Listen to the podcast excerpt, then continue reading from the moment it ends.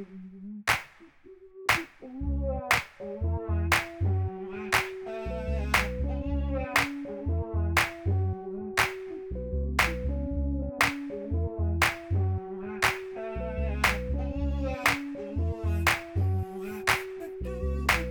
Welcome back to Remember to Floss. Oh my gosh, it's such a good week. We have an interview with somebody that that's his name has come up in multiple interviews that we've had so far. If you've been paying attention, 95% of the interviews we've done, his name has come up somehow. He's connective tissue. He is the connective tissue to all these people. Um, I've known him for about a decade at this point, which is insane Decent of time, insane. yeah. I mean, and I've watched him evolve from, you know, a guy that throws parties and owns a store and is now a very successful realtor. And I can't wait to see what he does next. Um, if you haven't guessed who it is yet, uh, we're talking to Kareem Jackson this week. DC Kareem formerly. DC Kareem, formerly, uh, yeah, the artist formerly known as. There you go. Um, so yeah, I'm I'm super pumped. Some really fun stories.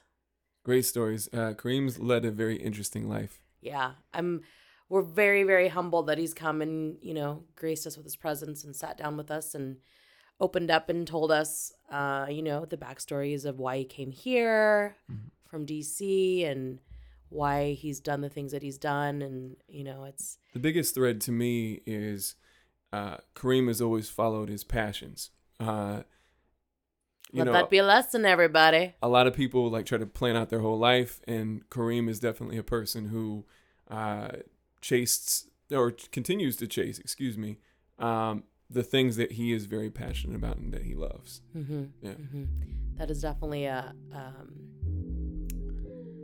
what's the word it's a good lesson to learn Yes. you know. Uh, but anyways, enjoy the interview with Kareem. you guys. I'm so pumped about it, and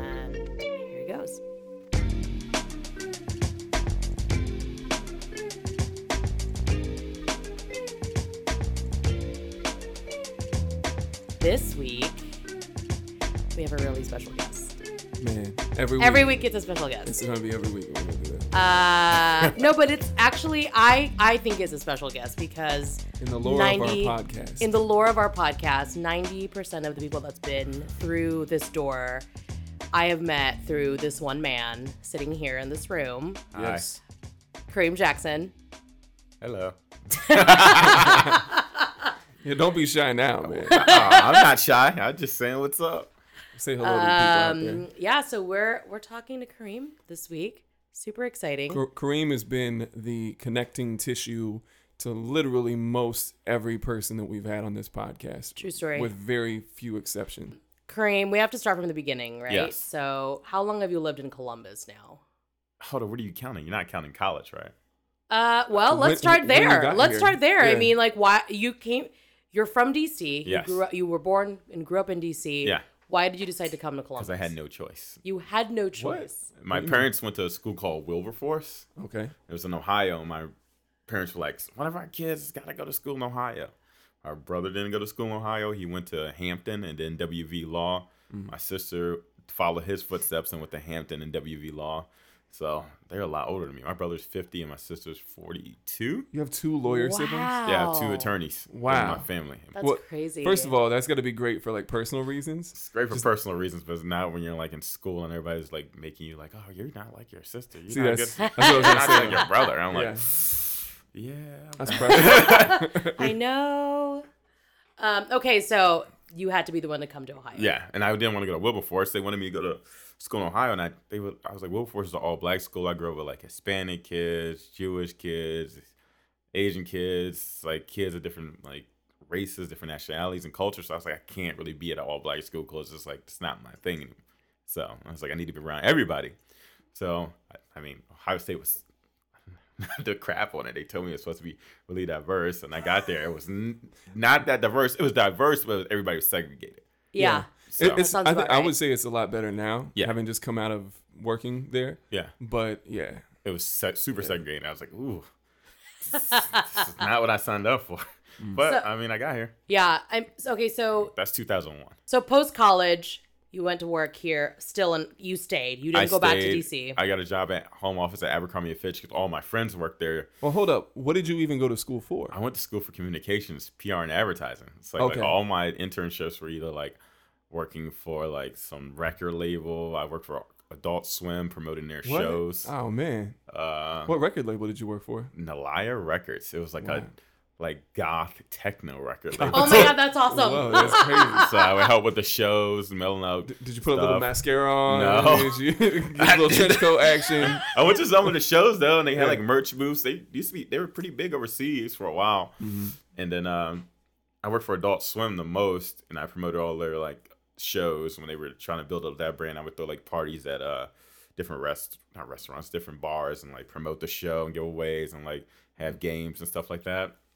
And then uh, I worked for Sofa Express the longest though before I got a job. Sofa Express. Rest in peace. Best job I ever had. Gosh. Coolest job I ever had. No Are you serious? The only reason I liked that job is because everybody was older and I was the youngest. Everybody's like in their like late 30s to like 40s and 50s, and I was like 20 and 21. And they would just give me life advice. Like people were like, whatever you want to do, do it now. Don't let anybody tell you have to wait till you get older. That was like one of the main things that helped me like open a store because people were like, do whatever you want. Wow. You want to do it now. And then people were like, Shout out Sofa Express Yeah. for the life advice. life man. advice. And then people were telling me like, "Hey, don't do what I did when I was like thirty something years old. Decided to stop working out. And That was, that usually keeps me in the gym. Just weird little advice like Yeah. that. So.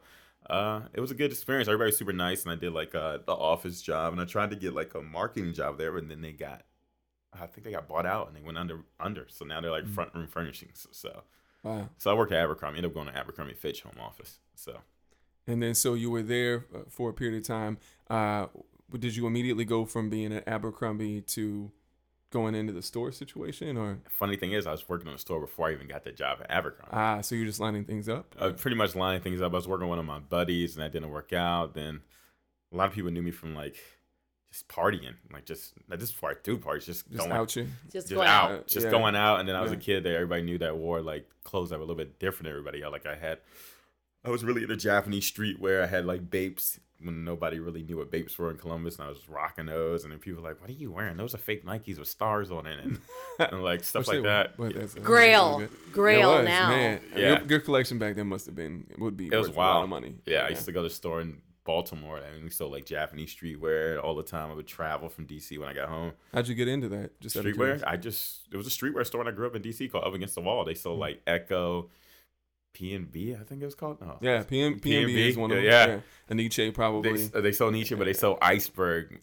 Uh, like, Yes. they sold uh, Versace. Like so good. oh man, they sold the high end they stuff. sold, so you mix it up. So Yeah. I was in there like, oh yeah, DC is like that city. If you don't come correct, like Mm.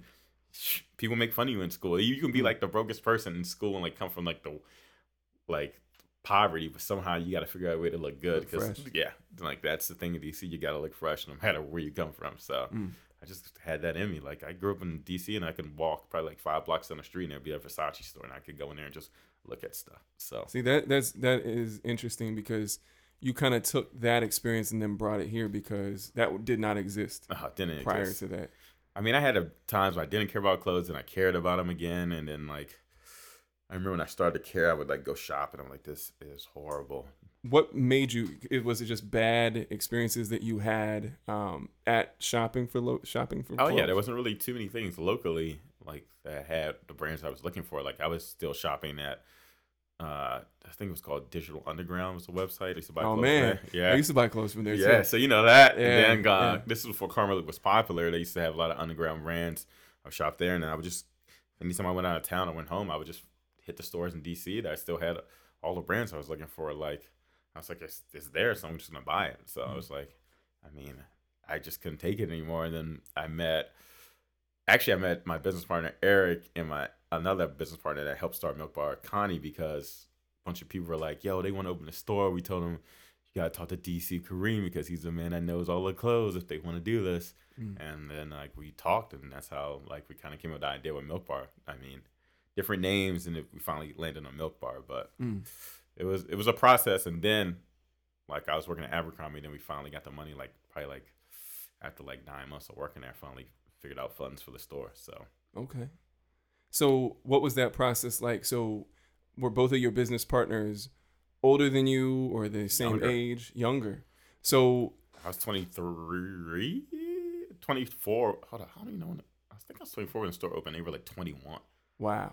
So just blind leading the blind, or did you have some prior business experience? I worked in clothing stores. Like I worked in a store in high school that sold like Ferragamos, like Super, super high end. super high end Versace, Mhm. s- custom suits.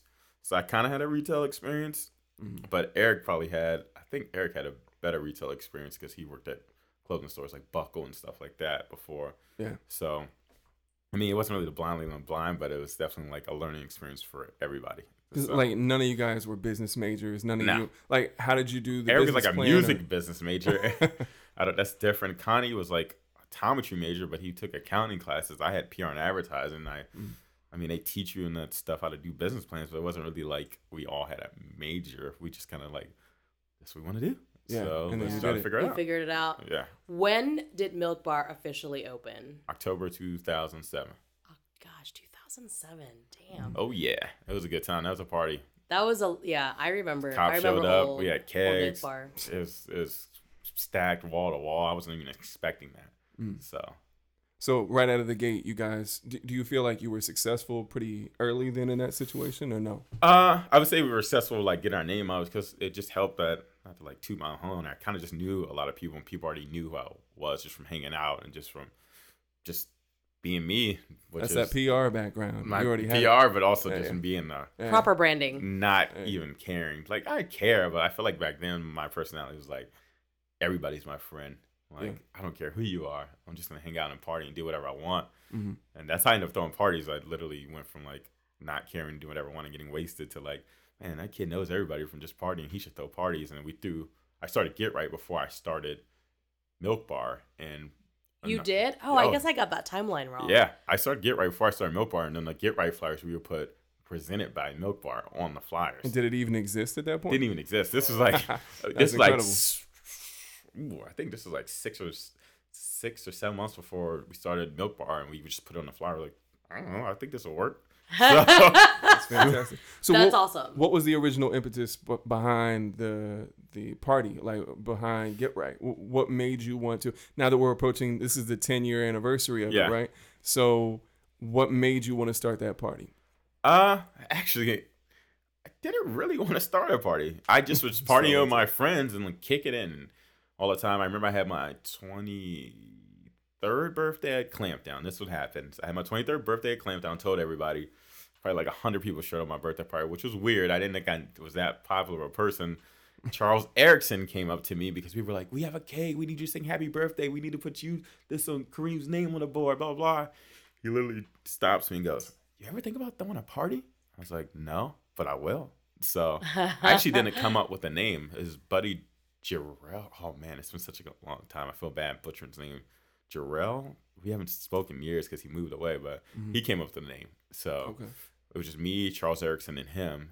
Then it became me and Jason and Detox later. But uh, Jason was actually first TJ, but it was just because somebody asked me to throw a party. I said I'll throw a party. So And there it was. there it was. It was cool though because we got to play the music. We played at a house party, so we couldn't find out. So like I used to hang at this house called Grimers. That was the nickname with my friends like Ben, Pat, Jimmy, all used to live, and we would just they were just the ragers over there. And I- get to be the charge of the playlist most of the time, playing like spank rock and rap, and we just mix stuff up, and we just like rage all night. So it's like, all right, we take this idea and this music and just take it to this party. So Interesting. Yeah. So the, I find that fascinating that you guys didn't. Um, th- there wasn't like forethought, like, oh man, I'm gonna start this party and then we're gonna help promote this thing that we're also doing called Milk Bar. It was just kind of like, yeah, this is cool. Let's do this. Like it was just following. your That's gut. how I usually do anything, man. I'm not gonna lie. I'm like, I, I mean, that's how every party I've started, just because I was like, huh, I want to do this. This kind of cool. Oh, sure, let's do it. Yeah. I mean, Milk Bar was an idea, but the promotion was, you're right, it's just kind of like, hmm, we should put the Milk Bar name on it now. So, I think that's a good lesson, like as far as following your gut. Yeah. Because like it's not like you were. It wasn't premeditated. None No. of it really was. Even the music or the vibe of what that party is, which has changed definitely from what she Oh, was yeah. telling me. Yeah. But by the same token, like that came out of just what you were doing at the time anyway. It was just wild because if we did go out before I Get Right started, like me and my roommate Jimmy used to like just go. No, he wasn't my roommate. I don't know why I said roommate, but one of my best friends. We would just Mhm. Sometimes just go out together, and we wanted to dance, and like some of my friends just wanted to dance, and we couldn't find any place. I think the only t- DJ we would ever go listen to was uh, DJ Holla, and he would play at Frog Bear Wild Boar, and it was like the only place we could find rap music in Columbus at the time. So we would just go Which down was there. on It was campus. on- Was it on campus? Frog Bear was on campus. No, it wasn't. Yes, it was. It was where the gateway is now.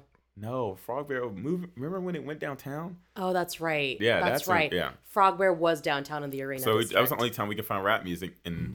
anytime we went to anybody else's party, nobody was really dancing, so we would just wild out. Then the first party, I think before Get Right, was sweating, so that kind of was cool because Oh, that's a that's a legendary party too. yeah. So that was that was the only times we didn't really have any options to party. So I mean, it was mm. kind of cool to throw a party, and now we're like, ooh, we get to rage on our own. Like the first one, people were shirtless. The somebody jumped on top of the AC duct and ripped it all the way down. the security didn't know what to do, so people were just beating up the AC duct, stomping out and punching and dancing over top of it. Where was the first get right at? It was at uh, ooh, Lotus Lounge, and it closed right after that.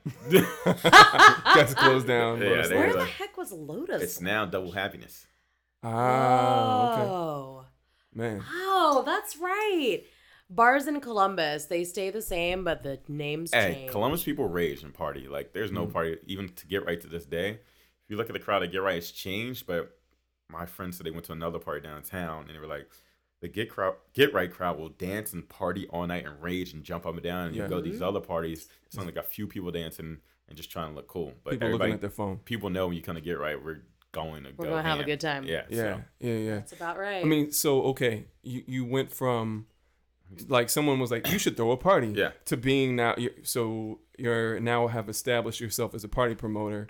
Like once you threw one, like was it then just a learning process of like okay, this is did what you decide do? it was gonna be a monthly, or were you were you like we're just gonna Uh, do one? I think we were gonna do one, and then it did really well. And, and Charles was like, "We're gonna make it monthly." I was like, "Okay." I didn't. I just like agreed to it because the first one went really well. Like, I, we promoted the first one by like, "This is MySpace."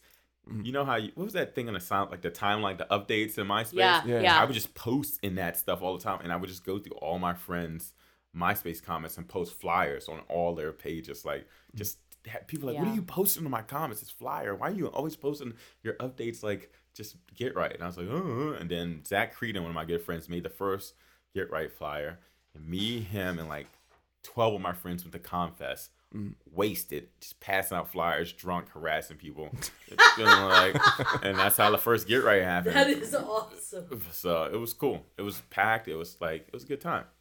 Now she said that the vibe was different back in that day. What would you describe the vibe? as? Super hipster. It was very hipster. very back in hipster. day. It was the original hipster squad. Ah, Okay. I think it was- Very much. and I'm not gonna lie, it was definitely more white people than there is now. Because Yeah. back then it was mostly majority white crowd. Yeah, that's you what she at- said. You either Yeah. worked at Abercrombie, you either were like skateboarded, wrote graffiti, or you were in the hip hop. Yeah. Now it's like majority black crowd. Like people, on my friend Ralph said, he was like, dude, I saw somebody from high school I went to on the west side, Yeah. and people from the east side that never even knew about Get Right, but it kind of changed once it got to Skully's. Like it just evolved. Into Do you a think it's part. gotten younger too? Well, I mean, we've gotten older, so obviously. Everybody younger, but a lot of people showed up for the ten year, like my age, because they were like, "Oh, I'm out." This Yeah. ten year Get Right, Yeah. I was Yeah. there day one. I mean, we were we were there. Yeah, Yeah. you were there, and then like a bunch of people. You said you saw my friends; they were there. They were like, "Here, here." I was like, they were like, "Man," I was like, "Yeah." Ten years later. That's wild, Ten man. years later. But so okay, but like so now you you're ten years in. Where do you feel like? Do you feel like you've grown a lot as a party promoter during that time period? Oh yeah, because when I first started throwing parties, I was drunk all the time. I didn't care about money. Mhm. I probably got ripped off by people because I wasn't counting money. Me and Jason, whoever, weren't paying attention. I think me and Jason kind of like figured out towards the more we did it, the more like, all right, we need to pay attention to what we're doing. We can't get too drunk. We can't somebody's gonna count that money at the end of the night. I mean, the only reason Jason stopped doing it with me is because he got a really good job in New York. He's living in Brooklyn, so he had to go. So he got to do it. And Detox was the DJ. He met a girl. They moved to San Diego. So then at that point, Giovanni came in mm-hmm. and filled in for them as the DJ. And then now we have Tron, who's been like a godsend because he's so young, he's so energetic, he has great ideas. Like I never had like videos playing that gear, right? It was just like It's been genius. Yeah. That, that part of it's made a whole different level. Tyler's like, we got to, well, Tron, I'm I'm not giving his government name. I did that one. Tron was like, let's play videos. And I was like, all right, cool. So we'll rotate from like anime to wrestling. There's usually stuff he likes or I likes, like, because he loves anime. I love anime. I love wrestling. I like to incorporate my personality into my parties. And so he's been doing a lot of flyers and he just, he's under, he's DJ'd enough and he's young enough for his age. He's very responsible. He's very responsible. Like, he Mhm. doesn't get wasted. He pays attention to the track list. He's always on time. He has ideas. And so, and like, I, I gotta learn from other people. I don't have the greatest ideas anymore. Sometimes, and if I do, they might be a little too outlandish and cost a lot of some money that we don't have, or just just a, a, or we just can't do it because the venue just doesn't have the capability. So I mean, Mhm. it's been good. Like it's that's a good help. I mean, we went from like just doing whatever Mm. to realizing you need to have a little bit of production to an event. Like even with OG, we never had production. Sorry, I just skipped to another party, but it's Yeah. another party I throw. And now we have lights, better sound, stuff like that. We control the door a lot better. We do a lot of things we never did before. So Interesting. And I mean, like, uh, I, I think that, that that part of it really is key too. Like, again, not only following your gut, but like, so you infuse these parties. These parties are very much like you couldn't, like, somebody else couldn't do this. no, you can't But- find them in any you other can't city. replicate Yeah, that. and, and like any other city anywhere 'Cause else. we didn't steal anybody's ideas. We just came with our own. We You didn't like oh, some yeah. shit, and then you did it. Yeah. yeah. And I mean, so kind of backtracking a little bit. So before we get into OG and other stuff you're doing, um, so you have Milk Bar going on, but then you're also doing these parties. Was it an intentional thing to try to then use that as a promotion for Milk Bar and vice versa, or is it just kind of happened that way as well? Well, it kind of happened, and then I kind of came an idea like, all right, this is work. Let's do some cross promotion. Like, Mhm.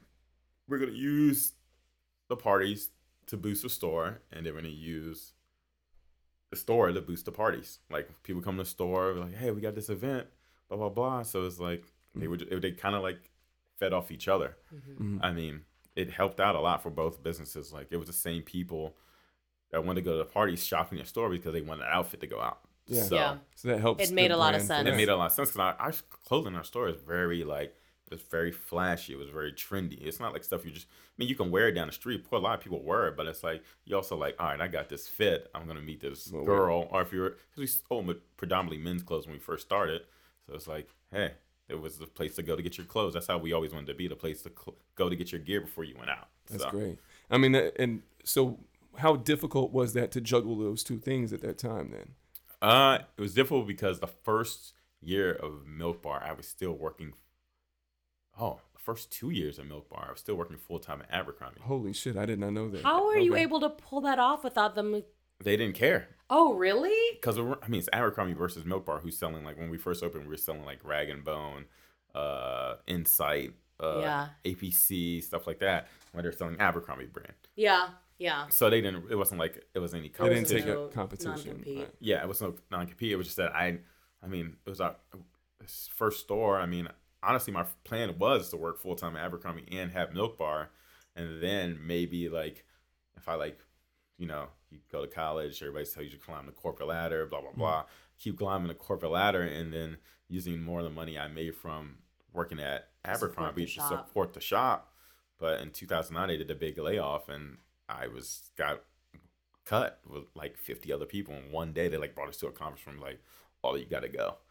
Damn. Mm. And then I was like, okay, what am I gonna do now? I guess this is about to be Milk all bar. in. And honestly, a lot changed when I got all in because I missed a lot of stuff not being there. Like, so Yeah. So it, it that's that that's maybe the most interesting story that we've had so far, as far as uh, people leaving their job, because it's usually like somebody like getting the guts to do it and then jumping off the cliff and doing it.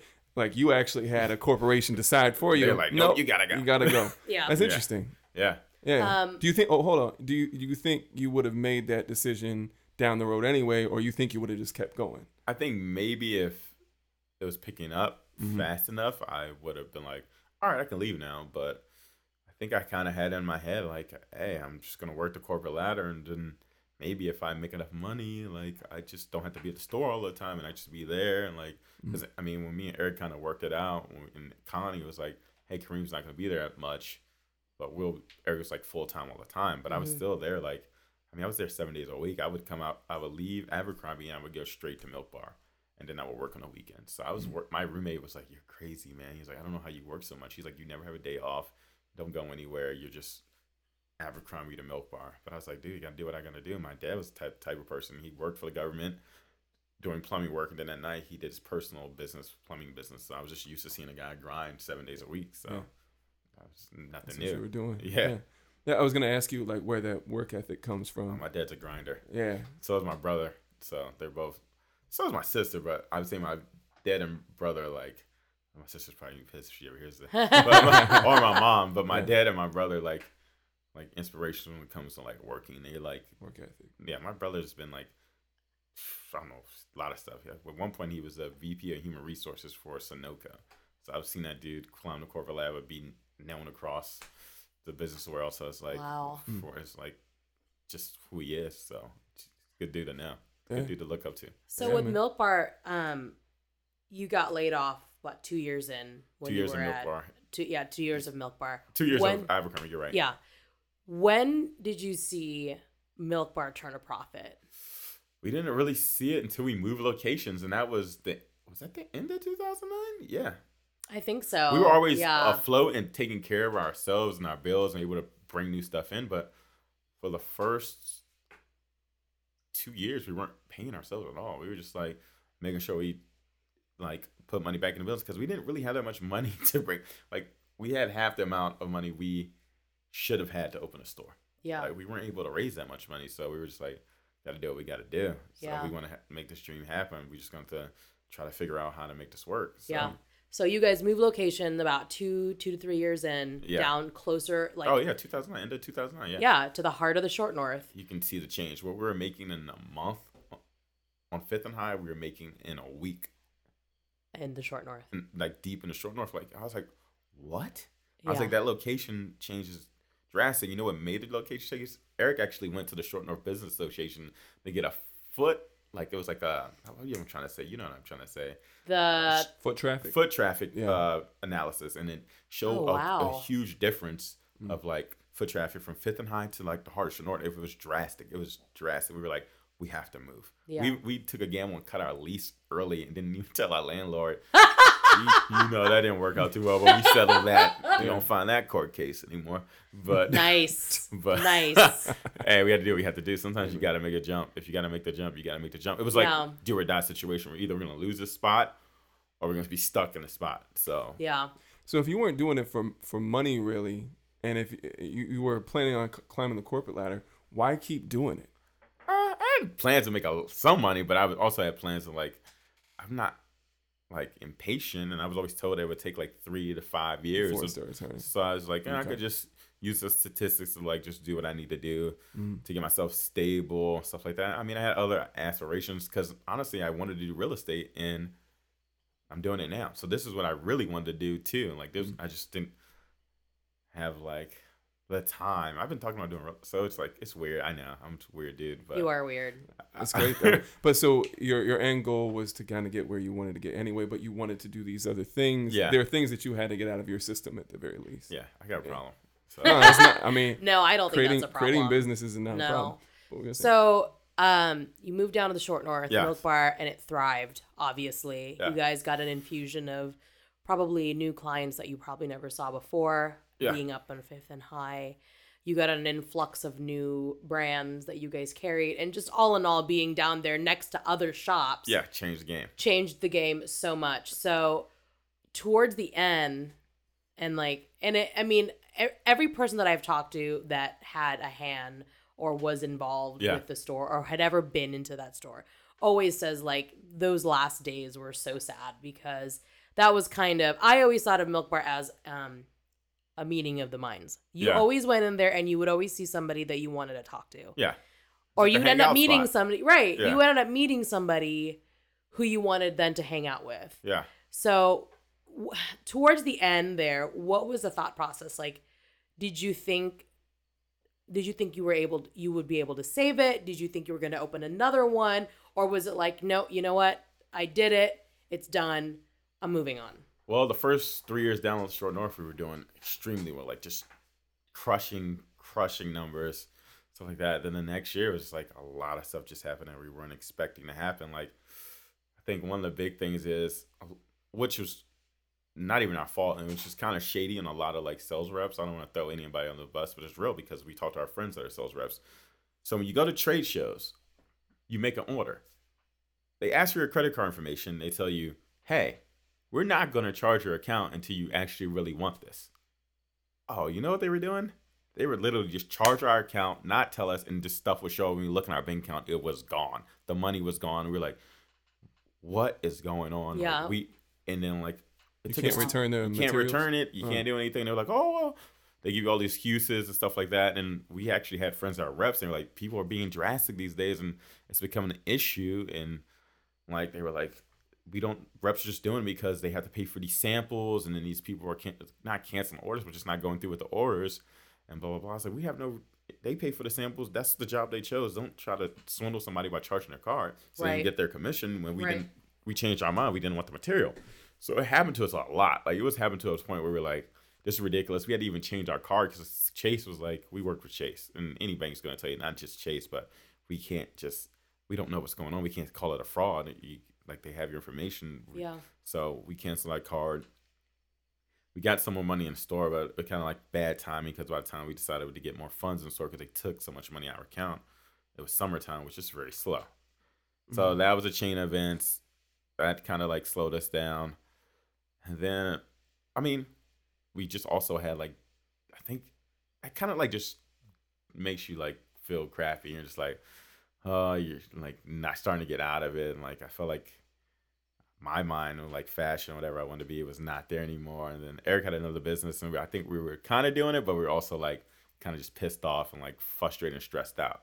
So you're on this super high where you're like, we've been like mentioning Lucky Magazine, we're mentioning a bunch of national magazines. We get we won every year best clothing store. I mean, if you people knew what Milk Bar was, it was like a cultural phenomenon. Like our store was like the place you hung out. We weren't oh, a skate sure. shop or anything like that. We're in a bar but we were the place that everybody met. Like if you wanted to go a party, you talk to the milk bar guys. You went about fashion, something you talk to the milk. If you just want to hang and meet new people, it was like a center of how people became friends. A lot of people became friends because of Milk Bar. So it's that's like, true. So it's not like it was.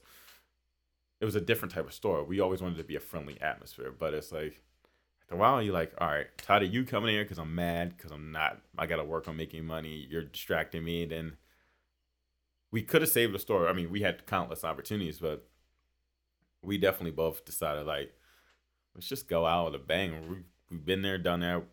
We want to do something else. We started this when we were 24 and 21. I was 30 by the time we closed the store. Your mindset at 30 and 23, 22, 21, when you're starting a store is completely, completely different. Completely. I was definitely a shallow individual. I'm not going to lie. When I was like younger, I felt like always had to look good. Your friends have to look good. You can't hang out with this many people. They don't look like that. They're not into that. And I felt like I know it sounds weird, but motorcycle culture changed my life. Like I got a bike. I was into it, and then I would just mm. start riding my bike and going these places, and I would meet these people that had nothing to do with me, not the same lifestyle, not the same like race, economics, anything. Mm-hmm. And then I look like they don't dress the same, but it was like we had like the same bond, and we understood each other. And I was like, man, I don't care what you dress like. I don't care where you're from. You don't have to look cool. We're just getting along because we're having a good time. Mm-hmm. And then I just like start buying clothes I only no, like I got real trendy. Start buying clothes I only use for riding bikes. So kind of just kind of fell out of it. I mean, we definitely could have kept the store open. We could have got money. We had definitely had other people approach us to give us money, and we definitely could have did another loan. But it was like, I'm not feeling it. You're not feeling it. Let's just try to do something else. Like, I'm 30. I forgot how Eric Eric might have been two years younger than me, but I mean, still, he started when he was 21. I started as 24. We're not, mm-hmm.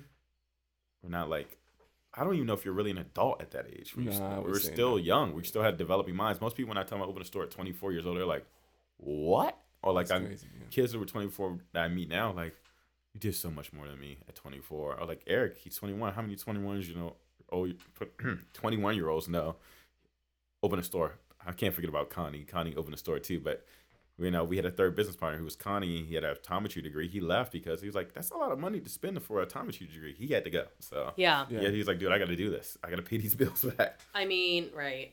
That's crazy. Wow. But, so, uh, in terms of, so you were talking about motorcycle culture, and and one throughput, I would say, is that you always wanted to to kind of unite people and, and that kind of thing. Do you what do you feel like drives that? So, like, wh- why would you want to put yourself in a position where you were in like a biker shop, like some uh, some place that isn't here? Like, why would you even want to do that? Is it just something like you're curious about the world, or like why? I'm a little bit curious, but here's the thing: like when we, the type of bikes I'm into is like choppers. When I was in, my friends uh, Fabian, Ben Fuller, and Pat Fuller, like kind of introduced me to those styles of bike, and this guy John from Black, oh Black Sheep, was it, skateboard shop, kind of introduced me to those type of bikes. And the thing is, in Columbus, you didn't see them that often, mm. so all of us would just try to like find people who are into it. So that's how I kind of I was like, I don't want to ride a stock bike. I don't want to look like that bro. So we all kind of you know you still want to look cool. So Yeah. I no mean, doubt. this my friend Lou said get on Chop Cult. And I was like, what the heck is that? He's like, it's like the Facebook of choppers. So I got on there and I started meeting people from Columbus, and we just messaged each other like, oh, you live in Ohio? You live in Columbus? Oh, sweet. And it wasn't that many of us. And I mean, I only have one person from that website I still kind of hang out and ride with. But I mean, it was a group of us back then that were just all into it. So Mm. you kind of get tired of like seeing the same old thing. I mean, everybody wants to see something new. I have like some weird form of ADD. I can concentrate and work, but I need to be entertained. I need to see something new. I need to be stimulated. Yeah. So that was my stimulation. I mean, it, it transferred over to the Milk Bar for a while. Even when Milk Bar was busy, I just got into bikes. So we had bikes in the store in the window. We threw bike parties. It was kind of weird because I remember don't want to like make fun of Ariana, who used to work one of our best employees, but we had a motorcycle event. It was packed. It was called Tanks for the Good Times. She was like, "Where are all these people in here? And some of them are scary."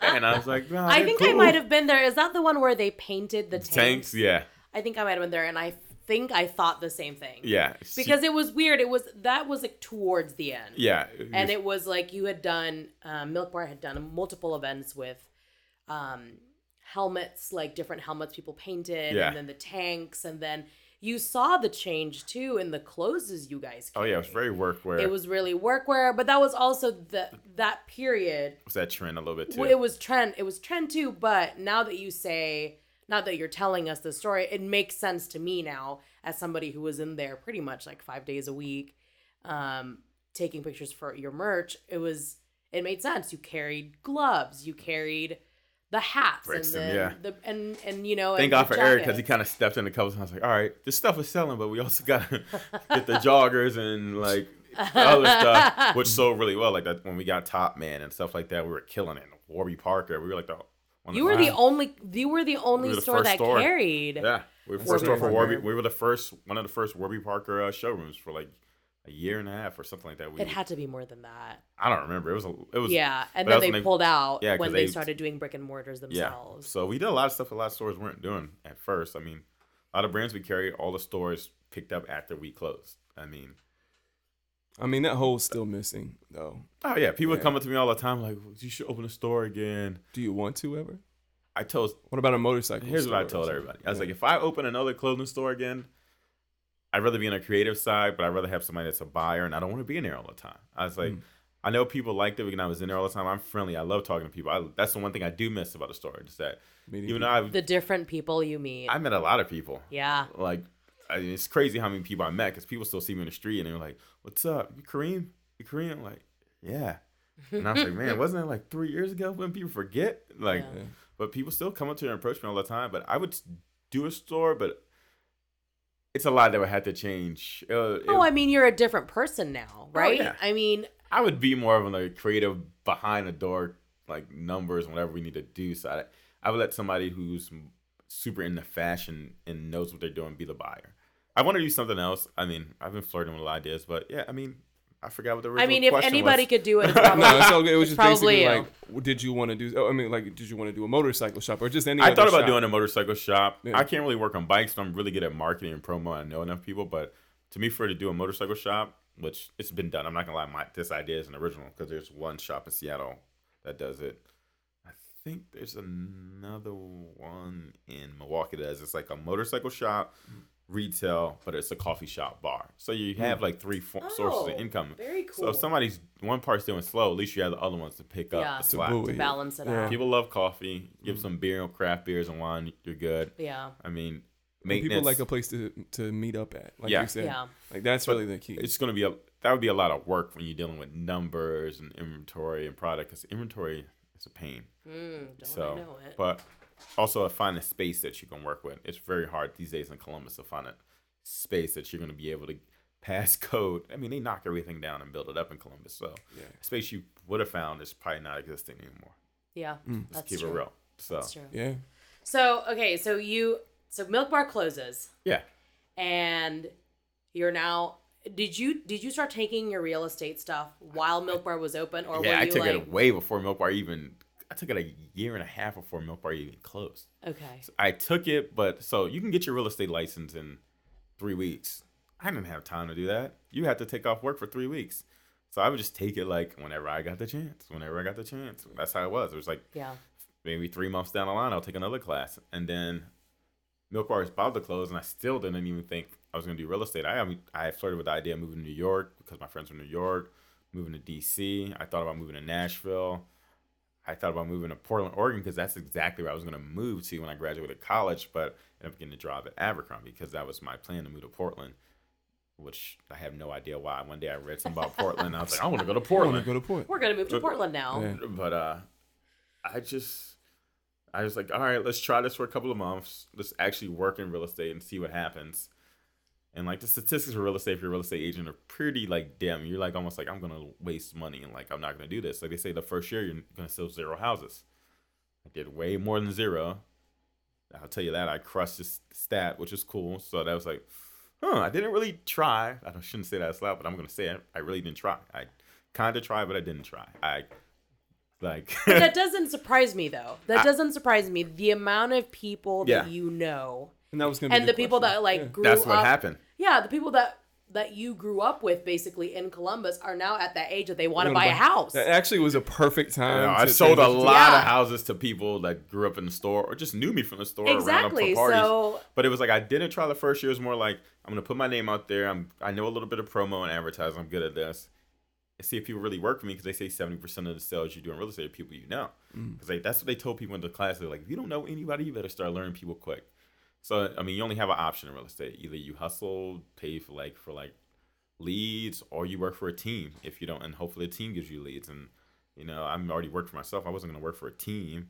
I wasn't gonna try to just squander money on leads. I was like, the best thing I can do is just reach out to people I know and just let them remind them, like, hey, I'm a real estate. Not everybody's gonna work with you that knows you, but at least even if they don't work with you, they might tell their friend, and that's happened too. Right. Like people got their houses to other people, but they're like, hey, my buddy Kareem, he works real estate. If you want to work with him, so mm. I mean, that was good the first year. Then another person who I worked with a long time ago, Charles Erickson, kind of made me actually made me hustle in real estate. This is what he said to me. He's like, "How's the first year?" I was like, "That was easy." He's like, "Well, if it easy, you weren't really working." I was like, "Ooh, you got me." Yeah. So the second year, I kind of like buckled down more and did more research and was pushing it. I mean, it's paid off this year. I can tell because I sold the same amount of houses I sold last year, the whole year in five months. Oh man, half a year. I just gotta. Sometimes when somebody tells you like you're doing, it's too easy for you, you're not really working. You like Mhm. listen to them. So I was like, man, if you you're telling me I'm not grinding enough, I and you, I shouldn't. and I did say it was easy. You're right. You called me out. So time to stop Time to get to work. Yeah. yeah. So I hope I can cuss on there. Oh yeah, no, you're absolutely. Hello, it's it's rated E for explicit. that is Oh, yes. accurate. It is Um, indeed. So te- okay, so you're out of the you're out of that business now. Yeah. You're in you're in the real estate business. We've already talked about if you want to open another store. Well, let's talk about your parties. Get right turned ten this year. How old is OG now?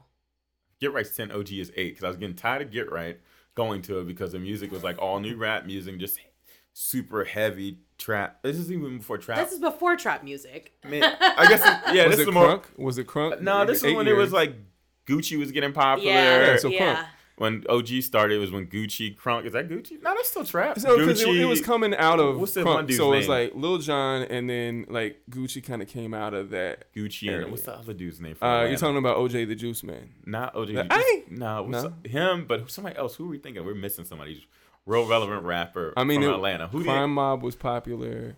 Uh, Keep, keep going. You got man, it. We're missing go him. He's for hours. Young Uh, Jeezy. That's Oh, oh, Jeezy, yeah. oh. Jeezy. Good. So it was that era, and like It's a lot to listen to back to back to back to back to back. It's a lot to listen to, man. And like I wasn't really into it. I'm a hip hop kid. I mean, even Jason who started uh Get Right With Me, one of the people that helped, he's a hip hop kid. I mean, he's he's like we used to. I met a lot of these people at Bernie's for hip hop night on Sundays. Rest in peace, Bernie's. Oh man, And I went so- there once or twice in high school. Yeah, so it's like we were playing stuff we listened to and party to, but we're not playing stuff we grew up on. So I was like, I want to come up with a hip hop party, and that's I, I kind of knew Patrick from hanging out in the store, but we didn't really like kick it too often. And then uh, I talked to Patrick because Patrick was throwing a party at doing Michi's, and I was like, hey, I want to throw this hip hop party, and he set it up with doing Michi's. He like helped out, and then that's how I was like, man, this dude knows what he's doing. So I was like, that's how me and Patrick became partners. OG, we did like one together, and he did so much work and set up a lot of stuff I wasn't like used to doing. Like, I mean, I would set up parties, but I wasn't doing it as professional as Patrick set it up with doing each I was just like, look, can we throw a party here? I mean, this is what I'm gonna do. Patrick was like, here's a contract. This is what we're gonna do. Blah blah blah blah. I was like, oh, I might have to keep this dude around. yeah, yeah. Oh wow. Yeah, that's no, like, I we remember. knew each other, but we weren't like we we kicked it a couple of times. But it was like already had my at that age I already had my group of friends I kicked it with. I think he already had his group of friends, but then we came together through throwing a party. Now he's like one of my best friends. But Mm-hmm. it was like that's how OG started. It was like not the hate of new rap music, just like the lack of old rap Fatigue. music. We'll Act- call it fatigue. I just want to hear classics. Somebody wants to hear classics. You want to hear stuff you know and grow up on. If you're not, the new stuff is cool, but to me, the older I get, the more the new stuff kind of like it's kind of whack. Oh man, you Same. sound like Rita. Same. That's what happens It's when not. you get old. I think you're just not checking out the right stuff. There's a oh, lot of good oh, a lot of new, like I like Odyssey, I like Logic, I like Kendrick. I, I mean, but there are That's- other people. That's the like the baseline. There's a lot of people right here but too. you know more about music than I do. Yeah, man. There's so much good shit. Like I can't keep there was up a- with the amount of good shit that's out. Also, didn't just grow up on hip hop. I grew up on like house music and techno. That's why I Yeah. feel like sweating and Yes, like yeah. build God, was- I miss and stuff like that. Night, um, night mode, which is now called build. But I mean, for a while, I stopped listening to a lot of rap and was listening to like Kingdom and like Night Slugs and stuff like that Yeah. because of my buddy Noel, who was throwing parties, who actually worked for Milk Bar. Yeah, yeah, yeah. so Surprise. surprise. It's So yeah, network, man. yeah. It's So that mafia, Milk Bar Mafia. yeah, It's true. We should have had T-shirts made for that. Oh man, there there's a go. lot of Milk Bar people out there doing their thing. But I mean, if if nothing else, you have have that to, and I mean, uh, I mean, you and and uh, speaking of, uh, you and Patrick, you guys are both in that ad campaign. Uh, that was Columbus ad nationwide. campaign. Like Oh, my yeah. sister saw it in DC, and it's like, people saw it in DC and saw my Yeah. picture of me and Patrick. All my friends from back home were like, "Yo, you in an ad for Columbus?" yeah. I was like, "Yeah." Why are you embarrassed, man? That's a beautiful thing, man. I'm a pretty humble dude. I may sound like a jerk sometimes. I mean, Rita knows. I always say, Yes, I So. do know. It's true. So, have you thought about doing any newer party? I know for a moment you were doing um, A Tuesday night. A Tuesday night. It was on Tuesday night. It got busy. Then we got a little too busy. I'm not gonna lie, it got a little rowdy. It was. I mean, we had an issue for a while. We didn't have security, so there were fights. So we got security, and it was packed wall to wall. But they said the security's a little aggressive, and people got scared of security, so people stopped coming. Mm. And then people wanted to compete with Tuesday, and they did a good job competing, and it kind of died down. But Tyler has it now. Oh, I'm sorry, Tron, and it's called Launch, and he's done a good job since like he's taken over. At first, I think he was a little bit nervous. He was like asking me for advice. And I gave him as much advice as I can, but I think he figured it out. And he has, uh, I don't know if you know LA. They call him Lavelle. LA. He's a good kid, so, good yeah. promoter. They're he's helping out as well. So still at level, just called Launch. Okay. So I did that for on and off. It was called six one four. I think it was started with one of your friends. They it was I- local. It was called Local Tuesdays. local, but I didn't do locals. Local it stopped, and then I. And then you picked up Tuesdays. It was I picked up For up- all mankind, I know. No, what- six no, that was the last first. name. okay. That was so the last local was name. the original original Tuesday night party. Then the one girl who started local moved to Molly. New York. Molly yeah, moved Molly to New York, moved to New York. and then the, they asked her to do a party on Tuesday. And so she hit me up at level, and I was like, "Oh, okay." So we came up with six one four. we're Still like kind of close to the name local. And that got rowdy, a little too rowdy. and a different type of rowdy. What kind of music was being played at that? First it was like techno, then it went to rap. I love rap music, but hey, sometimes people get a little too aggressive and rowdy. It's true. So I mean, it's died down because I walked away. Actually didn't get stopped me. I was just like, I just can't be here every Tuesday. Mhm. I was like, just getting a little rowdy. so, and then uh, it died down for a while, like almost over a year. And then Level hit me back up. Was like, hey, you want to throw another party? I was like, sure. I was like, let me think of a name. I want to make it for everybody. And I kind of just came up with for all mankind. I don't know. I just thought about it. I was like, for all mankind. And so we did that for a while. It was busy. It was busy Yeah. and then it like it went from being super busy to dead and i was like all right I think just my time to stop doing weekly. Somebody else with some new blood and knows that can get a crowd that's Tuesday. It's like the people I know, they will come to OG. Get right, it's just a whole beast of itself, and people know what it is, and they come. But They come early like we do. get right, just packed. I mean, it's just Yeah. a staple in the city. It's packed. To get somebody on a Tuesday, you need to be a, a younger promoter. That's like a young man's game to do a weekly. Like Yeah. you have to be like in the know, know the people because people our age ain't going out on a Tuesday. Yeah, every man. Tuesday. Shit. Now, if we were in 24, 23, You'd be out. 21, I'll be out. I mean, Even 28, 29, I'll still be out. yeah. But when when local was age- going yeah. on at Bristol Yeah. and at Spice Bar, I was 24, Spice Bar. 25, 26, 27. I was out every Tuesday. But you're right. I mean, I went to For All Mankind maybe like twice, and I was like, uh, I gotta go to work Yeah. Trust me. I mean, it's not like we're old or anything, but just the Columbus is a different mind state and different speed. Like if we were in New York or DC, LA, we'd probably still be out. I'm not gonna lie, we all would be out. That's Yeah. the only problem with me moving back home to DC. I I can find something to do. Every That's night. the scary part. I can find Yeah. something to do every night. New York, I can find something new. Columbus, you can't, and which is actually like Helps Not a bad focus you. thing. not a bad thing. But also sometimes you get bored on the weekdays. Yeah. But it helps you be find different hobbies, go on adventures. There's other stuff to do. Columbus is like a town that's built on like community, sports. You can get to the country in like ten minutes and find something in a new town you never heard of. Like Yeah. people are like, what are you doing? At Columbus Motor Speedway. I was like, yo, there's races. I don't know. Rest in peace, Columbus Motor Speedway. It's like it helps you find other activities to do. You like you're not gonna leave New York to find other activities because you can't leave the city. You're not gonna find other activities out of DC because you're still gonna take you like another hour to leave the city. Columbus, you can leave the city in less than ten minutes. Interesting. So I think that's a really Man, that's great, that's, a really great point. Promo. Good, good promo That's a for great the promo for Columbus. Columbus. Uh, it is. That's why people like my friends like, why do you live in Columbus, Ohio? Are you gonna ever move back home? Dude, you shouldn't be living there. That's not your pace. That's Columbus your style. Tourism Board. I'm like, hey, dude, I love riding my bike. I love being adventurous. I love seeing nature. I was like, I can get to Hocking Hills in what, 40 minutes, maybe 30 if I'm speeding, but I don't even have to go to Hocking Hills. I can go to Lancaster, Yeah. go to Delaware. I can go to outside of Grove City and be in Obess, those little, little towns. Darby Creek Park's like 10 minutes away from my house. It's like, and it's super nice. I can do all these adventures and it won't take me an hour to get out of the city. Yeah. I can just hop on down the road, and it's a lot of like activities to do. Like if you want to be adventurous, there's activities in outside of Columbus. There's tons of things to do, and I don't think big cities give you that because I'm not gonna lie. I'll be in New York, I'll be home, and I'll be trying to find stuff to do that's like more like activity wise. I'm like, oh wow, group yoga. Oh, I can do that in Columbus. I'm like, that's the best y'all got. And I'm like, yeah. I'm like Try again. I'm like, they don't have any. Like, I'm like, where's the park? I'm not going to Rock Creek Park, to, which is in DC Yeah. to do some like little run. I could just go to Rock Creek Park at any day of the week. I said, like, this isn't the same. This isn't real nature. This is Yeah. a park in a city like it's an urban park. Yeah, I'm like Yeah.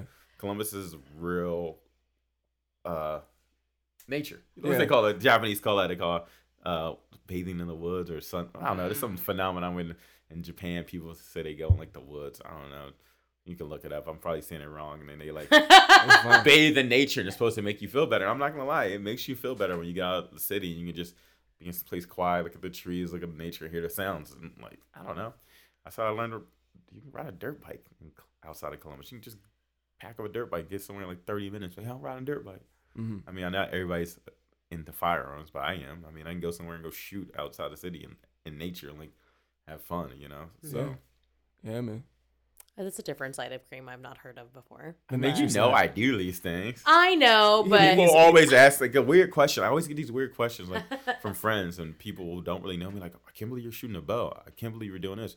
Oh, you're weird. I was like, that's not being weird. That's being adventurous. That's seeing something else. Like, there's It doesn't surprise You don't have to go to a restaurant and get good food or go get a drink or just look for coffee. You could move your body, do something adventurous, see something else, see somebody new. I mean, that's the problem with the world. From like people like like this last election, people don't understand that while people in the country don't see eye to eyes because a lot of people that live in a city or live outside the city, they don't interact or There's try no their interaction. interaction with each other. They don't understand each other, Mhm. and like they come Not from even different lives. virtually anymore. They like block everybody. Yeah, they block everybody. Yeah. It's like, I mean, I have friends that live outside the city, and I, they teach me a lot of things. I teach them things. They come to the city for events. Like I have friends who live probably like I think they live. I forget where they live at. They so they would come to Columbus for OG. They're like, oh, we grew up in hip hop, and they were like, all right, cool. And I go out there for bike night, and like it's cool. It's That's I mean, man. people just need to like try to understand each other instead of just looking at the situation like, oh, I, I hate it. I can't do it. Oh, that looks dumb. You actually might have more fun than you believe. Like I've taken people places from Columbus and outside of Columbus to places, and they were like, man, I actually had a great time. I didn't know these people were cool. I'm like, what do you think they were going to be? You watch too much TV or you read some article, even if it's real or fake, you're still reading something that just is giving you one side Mhm. of the situation. H- Have you always been like that? Meaning, like always trying to seek. Oh yeah, my parents always thought it was weird that I had Yeah. so many friends that were from different races and different cultures. I was like, Mhm. I was like, I grew up in DC. I didn't grow up in like a nice neighborhood. I grew up in a neighborhood where it was like, I'm not gonna lie, I used to hang out in the corner with a lot of people. I mean, people got shot. I mean, people ran through my yard trying to shoot my neighbor one time. I mean, I've been in a situation where it was like you would always turn your back and look around. My nickname was like they used to call me Little Goofy. That was my nickname. I used to hang out in the hood. That was my name. But my friends from my high school, like the main reasons I kind of like moved towards a different direction to high school because my friends in high school were like me. Even though I grew up in my neighborhood, my I was like one of the few kids that had this a really strong family household. Like we I had my dad, my mom. They were into a lot of things, and my sister's ex husband, still a cool dude. He's the one that introduced me to like anime and like graffiti and stuff like that. And then I got in junior high school. In high school, I started meeting kids like that, and it was just I started going that direction. Like I'm gonna hang out with the kids that do graph. I'm gonna hang out with the kids that rap, and I just started kind of like not hanging out with kids in my neighborhood because they were just not all of them came from bad households, but when you're around a lot of people with the same mindset, when you think like selling drugs or being hood is cool, because I mean a lot of people glorify to make it. Music glorifies it. Everybody Yeah. glorifies. It makes you think that's the right thing to do, and then sometimes I being adventurous and want to see other things help me like get away from that neighborhood. Like my mom showed me a picture from when I was like 15 with all the kids in my neighborhood, and she was like, "You got to realize you're the only one in that group that didn't go to jail, that's not dead, That's a lie. that's had a great career." And she's like, "You're lucky, like, cause you have good friends outside that neighborhood that you wanted to seek out more." It's- It's crazy that she realized that retrospect. Because at the time, it was like, nah. Yeah, she found this picture stuff? last year during Christmas and gave it to me, and she like named all the people in the picture. Like, what? And I was like, man, that's a good. Pers- Yeah. I think I was like, I'm lucky. Like my brain will tweak a little bit differently. But I mean, hey, that has brought you to this point. Yeah. So I have another kind of left ball question before you go into your last ones. Then, uh, so you know all these people. Yeah. You you uh, have this giant network. You're you're doing real estate currently. Where do you want to go? Uh, like, do you e- even think about that? Would you ever want to run for office? Because I, I feel like you I was going to absolutely ask could. you that. Which is weird because I definitely got approached about not really a- approached. I was joking about city council and I went to a Oh my city god, you council totally should do that. party and they were like, You would be doing a good job. You would actually. But then when they start talking about politics, I realized politics is a game and it's kind of scary and that made me feel real uncomfortable the way things are laid out and how much of a strategy and how much it, it just seems like you might get used at some point. or Oh, lose sure. yourself or Mhm. whatever. so I mean my nickname's the mayor. That's everybody calls me the mayor. Yeah. so True. I just I thought about it and I remember the one question somebody asked me, like, no, that's what they said. They were like, oh, you do it. It's a huge power gain. I was like, what do you mean by power gain? I don't remember what they told me. I didn't like the answer. And I was like, I'm not looking for a power, Power, gain. yeah. Like, I just, I'm I- good over here. yeah. yeah. I mean, if I was going to do something like that, I really had to figure out why I was doing it. Like, it had to be a good reason. Like, I need to be helping the city in some format, like some form or shape or something. I think you already helped the city in some way. Yeah, but I gotta really help the city. Like, there's a lot of things that you know you see and you're like, it could be done better. I mean, Yeah. but I I mean, mean, that sounds like a good So, enough reason to me. but, Yeah. hey. yeah. I mean, that's that's we'll keep that question open ended because who knows, right? you never know, man. I That wouldn't don't and let again, me ever like, have a speech and somebody get me heated. I might say something crazy, get on the news. Yeah, we I don't need to know if I. mean- I don't know if I should be running for city council or mayor. Someone might tick me off. So I mean, that's why you have a staff. yeah, That's I mean, I'm pretty good at like controlling the things I say. I, Mm-hmm. now, I think I don't know about before.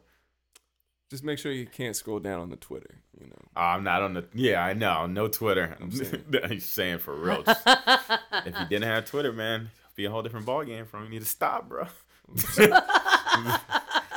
Okay, well, uh, I like. Well, I'm gonna go back to get right real quick. It's the tenth year. OG's eight years old. Yeah. Where do do you think you'll continue to hold on to these parties, Uh, or have you thought about like maybe it's time? I don't feel like, I'm old. Like if I'm where I'm Yeah. from, people still throw parties in their 40s. Like, I mean, they Yeah. run the party scene. They are 40 year old dudes that Mhm. run the nightlife. 40 year old dudes that run the nightlife here. I mean, True. Mm, Fact. dudes Yeah. in New York running run the true. than that, LA, actually. older than that. Yeah. I mean, I'm not old. People here sometimes tell you say I'm old. I'm like, dude, if you were living in a faster paced city, you would realize how young every I mean not young, how much people are more established in their late 30s and they're doing a lot of things they want to do. It's not like Yeah. a lot of these kids are like 20 something in New York. They're in their 30s, late 30s. They're Mhm. they've been through the gambit. They know what's going on. Like DC, it's like when I go out in DC, it's no young kids in DC going out there. Everybody's my age and older. I've Mhm. never really run into people and they don't have money to do that. And you're especially living in an expensive city like that. You're hustling. So Yeah. when you make that hustle and you make that money, now you enjoy it. Now you go out. Now you go out. Yeah. So- I would agree with that. Columbus just has a lower like. You can live cheap here. I mean, you can do a lot of things cheap, here, which is it's great. college campus. Like they have Yeah. all their dads and moms' money, and like that's what they're going out on. Yeah, too, so. you. This is a whole different ball game. I mean, you. It's gets you makes you comfortable here, and sometimes you got to make yourself uncomfortable to do what you really need to do. You got to let fear. God, drive that is you. so true right now. Yeah. It's so Yeah, true. man. Talk about it. Yeah. Uh, so the legend of Get Right and OG continues. yeah, I mean, we're doing uh, Ever and OGs in New York. We've done. Two Oh yeah, so I was far. gonna ask you that. Yeah, we right, have right, a, right. The third one's July seventh. Plug, plug. At Shemansky's in Brooklyn, which is Friday, I believe. So yeah, we were trying to expand OG. I mean, when you go to New York and people that live in New York and throw parties in New York tell you you can't find a good hip hop party, people dancing or anything like that, that's That's weird. surprising. I mean, when we had when I had Get Right, people would tell me like, "Yo, you can't find parties like this in New York." I mean, Do you think you'll expand Get Right? Do you think you'll take it with you somewhere? Oh no, man. I mean, if I did get right, I'd probably do it somewhere close where I can get to it. I mean, the only place I would do it is Pittsburgh. One, because I love Pittsburgh. Two, because Tron's from Pittsburgh, which is like, hey, you go home, DJ, and Bring it with you. bring it with Bring you. your brand. Yeah. But- yeah. You think it's just maybe easier to expand OG than Oh, than I would think it's Get Right. it's easier to expand OG than get right. Get for right sure. an energy that you can't. You can't like, O- duplicate. O- OG is, I think, more palatable to a wider array because I think there are younger kids that still go to OG because they enjoy that kind of music. Yeah. But Get Right is a certain energy that you can't just do anywhere. Yeah, it's definitely an energy because people tell me when they go to places and they're- they're like, you may be playing the same music, but the crowd, some reason that get right knows that it's not time to stand around. It's time to jump up and down. Like the last one, 10 year, I mean, there was people going ham. Oh, like, oh man, and it I gets me a little Instagram. scary sometimes because you got that many like people jumping up and down. I mean, you might bump and hit somebody the wrong way, and they might take it the wrong way. But I don't know what was going on. That get right. Vibe was good. Vibe was man. I saw some girl do something and she did it to me on accident. She people were apologizing to everybody. They were like, Tyler was making announcements like, "Hey, we're only good energy. Everybody, we're always Yeah. good energy." And I, I don't know if that just changes the landscape of things. Man, it was so weird that everybody was just apologizing to people. It was like people were having a great time. I mean, people do it, but it was a weird thing. It was like I don't know, if it's because of ten years. Like I saw people like in the crowd, like almost like hugging and doing weird stuff. I was like, that is weird. yeah, we were like, why is people having a good time? I was like, why are people so polite tonight? I was like, I was like, I'm gonna fuck some shit up. Just, I know. just, just for the. I was the like, we. I think we played Slob on Knob, and everybody jumps up to that song, and I looked, and everybody was going ham, and I was like, man. And everybody's going ham together and grabbing each other, not going ham and knocking somebody. Somebody gets mad, but everybody's Yeah. like, "Oh, I'm gonna grab you too." Oh, like, oh yeah, and I was like, "Okay, That's great. it's a good time." Well, okay, so I uh, I have to like then rewind. There was a point when there was some more violent incidents in Yeah, Right. I would say the crowd wasn't really controlled. We were letting anybody in, we started seeing more gangs show up. Was a big difference. It was like, I mean, gang life was real. And somebody found out about it, and they came, and it was like a lot of gang activity where people were fighting. So, I mean, we got kicked out of Skully's. We moved to Long Street. When we came back, I mean, I, I kind of just thought about it a little bit differently because when we were at Skully's the first time, I was still in that phase of not right, not really taking it serious. And when we came back, I was like, hey, getting real security inside. I'll pay for it. I'm getting a door due. We're gonna do a dress code, and that's how we're gonna do this. I mean, we're gonna be careful about the music we play. Cause I'm, it sucks to say, but it's like rap music's a pretty aggressive music, just like hardcore like punk music is, and like those two scenes can be very violent. If you've got a good. DJ, he'll know when to bring it down And- a notch. When it's getting too, Yeah. like, you can't play like I don't know Bugatti and then like Yeah. uh, Knuck if you buck or something like that And back to back. Tron knows. He Yeah. knows, man. He is like he'll be like up, down, up, down, and he Yeah. also makes sure to play stuff for the ladies. And we never used to do that before. Yeah. It would just be like, let's go, boom, boom, boom, boom, boom. Everything just pushing aggressive, everybody aggressive. super aggressive. And then honestly, you actually see more women now at Get Right that we've changed it up. We Yeah. never used to see a lot of women. We a lot of guys. I think the evolution of that party has been Oh, I love it. It was a It's time where been- was it's- not liking it. Yeah, it's been so it's been a lot. And I remember going there and I would go all the time and I loved it. And then it moved to Skully's and I was like, I don't I can't do this. Well, Skully's. The funny thing is, this was before he was even a ratchet. People call ratchet crowd. There was fights there too, all the time because it was like 18 and up. Is it still 18 and up? Nah, it was 18 up, and it was like thousand. They were like packing. We were packing like a thousand people at 18 and up, I remember. A and it was just these young kids. I mean, it was a super, super white crowd then, and it was fights. Even back in the day when it was like majority white, it was fights. But people don't remember that. I know it sucks to think a race thing, but I feel like some people forget. They Like focus on. they it. focus on. it. I was like, dude, you don't remember when it was majority white people that we still had the same amount of fights. We had an incident with somebody got their finger almost like pretty much cut off. Oh my Holy god. shit. Yeah, Wow. and The that was a majority Right. white crowd. That wasn't like it was a black white thing. It was like it's just rap music and that energy when you got a bunch of people bumping and people getting mad at each other. I was like, it could be white or black. If you are pushing each other, eh, there's somebody that's not gonna like it, especially when they've been drinking. And people forget that. People used to get. I mean, it was a majority white crowd. People used to get jumped. It'd be fights, stuff like There's that. certain BPMs too. Like it's that's a weird thing coming from a purely a music standpoint. Yeah. Like if you do like I want to say like when you go one up, yeah. to one forty, that's when shit gets bad. Because I mean, you were talking about punk. It's the same exact thing. Like people beating the shit out of each other. It's 130, 140, 150, 60. I know it's like when my buddies at the hardcore shows can't find places of venues because venues like we don't want that crowd. There to be fights. yeah, So it's like people just. I think sometimes people get caught up in race, and if they see a different color, which sucks, but it is what it is. That's how the world is. I mean, I mean they forget about the past. You know, they forget or even the current. the like current. you said, like hardcore scene isn't. It's still around. It's still around, and it's happens. safe. Yeah. They- I mean, the Yeah. show's looking like, oh man, there's that one crew, one hardcore crew with the other hardcore crew. Oh, it's about to pop off. Yeah, yeah. But you know, too old to go there too. So Yeah. Okay, well I I don't do you have anything else? Man, um, I mean we could go on and on about I it. probably like could, but we uh, we you good- know, the thing is save with, some for another. the thing is with Kareem we share so much history. So yeah, it's been a minute. it's been a minute. So last question is something I ask What? I ask everybody who comes on the podcast is the three pieces of pieces of advice you would give your younger self. And for somebody that's lived more than I feel like a lifetime in the last 10 years. Yeah. I think you would be the person to ask that question to. And I'm so curious to hear your answer. Ooh, I would say tell my younger self to. I mean, I took people's advice, but I didn't take people's advice. If you get what I'm saying, like Mhm. I took certain people's advices, but I should have took more expert advice. I would get a lot of advice from other people instead of like reaching out to experts. I didn't re- reach out to experts to like in my late twenties. What does that mean? Like So like when the first milk bar, I would just ask my friends for advice, and we just came up with the decor ourselves. Second milk bar, as Therese McCain for advice, who's actually built stores across the world and comes from branding creative. I mean, she helped us do the next, the first milk bar. We probably spent twenty something thousand dollars on build out.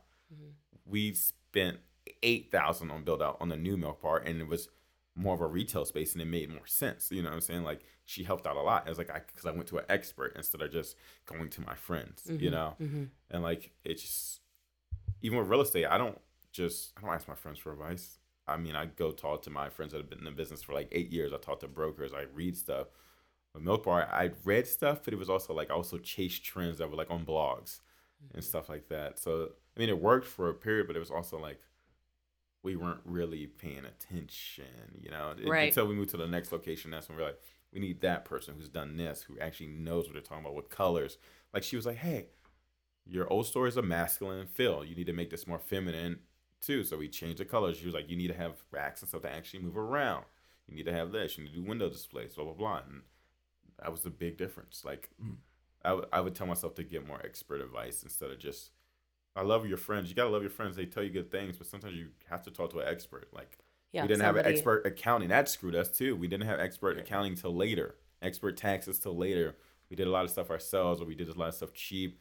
I mean, plug out to Jerry for BBI accounting. That dude changed my life. Even now, when it comes to accounting, like I used to just have some regular dude. This dude sits me down and goes, "This is what you need to do, and this is how it needs to be done." I, he's the right guy to talk to. Like I mean, never just listen to. I mean, I love my parents, but my parents sometimes didn't give the greatest advice either. So Yeah. they didn't know. They weren't an expert. That's one thing. I don't know what the other one would be. You have two more. I got two more. You got Yeah. two more, man. Man. Come on, you have to. You have to have some good ones. Oh, if, Especially. if I would talk to my high school self, Yeah. I'm like, you need to calm down. I used to be a really rowdy kid in high school. My friends weren't allowed to go to like parties and stuff because I used to get in fights. They'll tell you now, like they were like, man, you're a completely different person. I used to get in fights. I used to do stupid stuff, and they used to always have my back. And and I I would just be rowdy because I thought it was cool. It was like this is a weird city. If you're rowdy, you were like the popular kid. So I thought it was cool to be rowdy. I would tell myself it's not cool to be rowdy, and I was kind of not true to myself sometimes because I was like, I'm still a nerd. Everybody knows I'm a nerd, but it was like I used to hide the fact that I was a nerd from people. I was just like, Yeah. on the law. Now everybody knows I'm a nerd. They're like, huh. That's one thing. Calm down, be true to yourself. Because I, I don't think I was true to myself till I was like my late twenties. Like I Mm. still think I had it, even though I was kind of true to myself. Until I wasn't really. I was still had a facade and an image I was still portraying for the store and for parties. Even though I was, I wasn't hiding that much. There was still something you can tell. Like I could tell. Like I wouldn't tell you everything about me, or like I would just. You could be true to yourself, and people respect you. So Yeah. I noticed that. Like people respected me. I was still I wasn't always there, you know. Like they were still like the facade. Like but now, you know. I mean I picked up later, but Who gives a shit? yeah, That's who gives a shit. Yeah. I don't know what that was the third thing. Ooh, that's a difficult one. I don't know, man. I, I mean, uh, you kind of already did do because it's like you you did calm down, you did take expert advice, and then the third Be one true to yourself. be Oh, true to yeah, yourself. so I did three. All right. Okay. I guess We- that's we're. I mean- that as three. I mean, I could come up with another one, but you're gonna have to have me thinking. Oh, mean, I'll go ahead. just do it don't for- buy cheap motorcycles because you'll be oh spending oh my all your money. gosh. The legend the- of Kareem's motorcycles. because I would buy cheap Oh motorcycles and I'll break down. I'll buy cheap cars and I break down. I had, don't buy cheap. Just Yeah. buy something that's gonna last you a while. Invest. Because I spent way too much money on stuff because I bought vehicles and stuff cheap. I shouldn't mm. invest in quality. Don't be. I know my dad's a cheap ass. I love him to death, and I picked that up for him. But he didn't learn how to buy quality vehicles. He always bought the old trucks, the old cars, and they're like, I'm gonna just beat him up. I'm saving money until he got in his like late fifties. And he's like 67 now. And now he's like, yeah, you should. I probably would save more money if I just had the payments. Touche. That's hilarious. I mean, yeah. Uh, Kareem, thank you No problem. for being here. Yeah, this has man, been thank you. fun. It's I been know. like I- rehashing. I, I wasn't trying to avoid you guys. I just was getting. I know. We know. We see you on Instagram and we're like, he's doing Kareem things. I can't be Hey, mad man. at him. He's in the wilderness. Then I realized Mondays and Tuesdays I'm really not doing much for either watching wrestling on my house. Shoot, SmackDown is. You are Yeah, more than welcome to right. come Guess over. we got hula, hula, ooh, hula, hula. Hula? At the hula. the hula. Um, Vince McMahon, get it together, bro. that's right. All right, that was our interview with Kareem. So great. I hope you guys took notes. Some great stories there. Also, some really great lessons. I don't know, man. I mean, I've known him for 10 years, and that there were some things that I have just learned about him. That's ama- That's amazing. That is pretty amazing. So, thanks again to Kareem for coming on uh, our show. Um, we have a little bit of housekeeping to do. We have two new podcasts. You Growing every guys, we're Growing growing every day. every day. We would love for you guys to take a listen. It's still under the banner of Remember to Floss as we nurture it and as we grow it. And then I'm sure at some point we'll split it off into its own thing. We'll But fly away yes. like the proud bird that it is. Oh my gosh. Okay, so the first one is the Jock Whisperer with Mimi and Therese. Um, it's their take on sports, the the intersection of sports, pop culture, and fashion. Super fun, super hilarious. I hope you guys have taken a listen to the first one.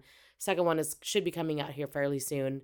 Um, the third podcast we have on the network is the Bachelorette Micropod. Yeah. Yeah. It's uh Therese and I doing a 15 to 20 minute recap post Bachelorette on Monday nights. After. Literally immediately after. So we might be a little tipsy, not gonna lie.